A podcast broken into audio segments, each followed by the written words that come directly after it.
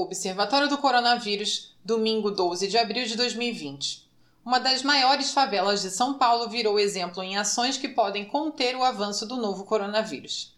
A comunidade se organizou para tentar saber com rapidez quem tem sintomas da doença, quem precisa de ajuda e qual a situação na casa de cada família que mora no local. Um grupo de 420 moradores formou a presidência da rua e cada um é responsável por monitorar cerca de 50 casas. A rede identificou quais são os moradores que perderam renda por causa da pandemia e estão mais necessitados. Para essas pessoas, voluntários preparam marmitas todos os dias. Há projetos de capacitação de pessoas que prestam serviço à comunidade com o apoio de empresas. Um estudo publicado por um professor de economia do Instituto de Ensino e Pesquisa INSPER afirma que a crise tripla instaurada no mundo todo nos segmentos comportamental, sanitário e econômico começa a refletir no Brasil. Em sua avaliação sobre as respostas dadas à pandemia, Thomas Conte avalia que o país poderia ter aproveitado a vantagem de o vírus ter se originado na Ásia para se preparar melhor, mas pecou em um ponto-chave: a comunicação honesta com a população.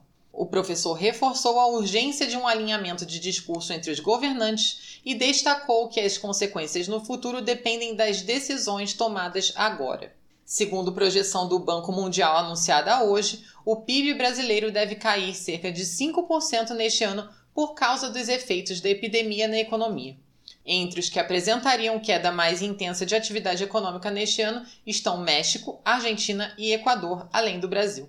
Entretanto, o Banco Mundial afirma que as estimativas podem mudar diariamente a depender da evolução da crise mundial.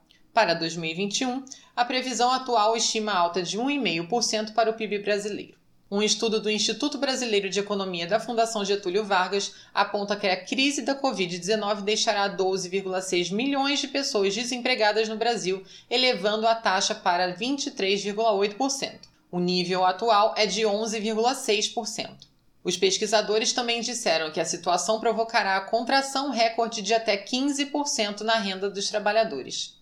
O levantamento afirma ainda que o prejuízo atingirá o máximo previsto caso o governo não amplie os programas de transferência de renda e de ajuda a empresas para evitar demissões em massa. A Covid-19 tem se mostrado mais letal entre negros do que entre brancos, segundo dados divulgados pelo Ministério da Saúde.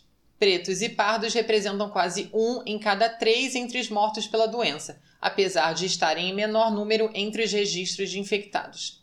Com os brancos, ocorre o contrário.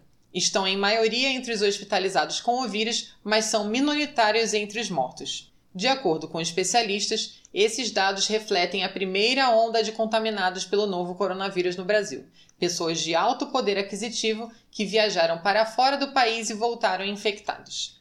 O novo balanço do Ministério divulgado hoje aponta que o Brasil possui 22.169 pessoas infectadas e 1.223 óbitos em todo o território nacional.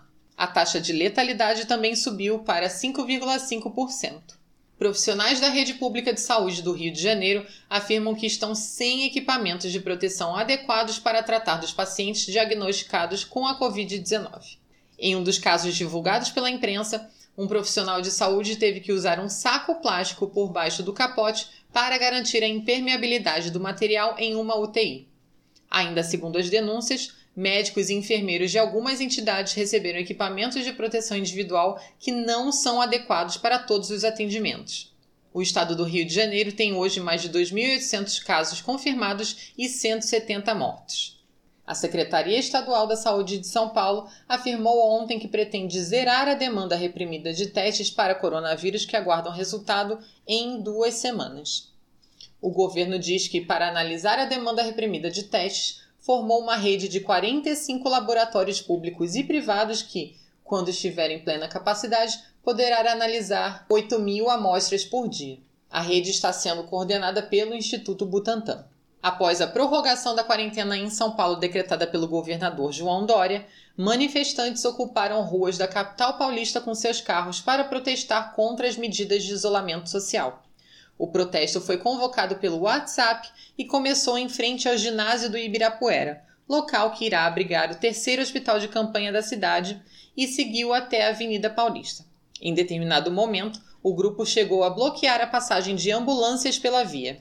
A manifestação foi exaltada pelo presidente Jair Bolsonaro, que descreveu o ato como uma reação ao desemprego.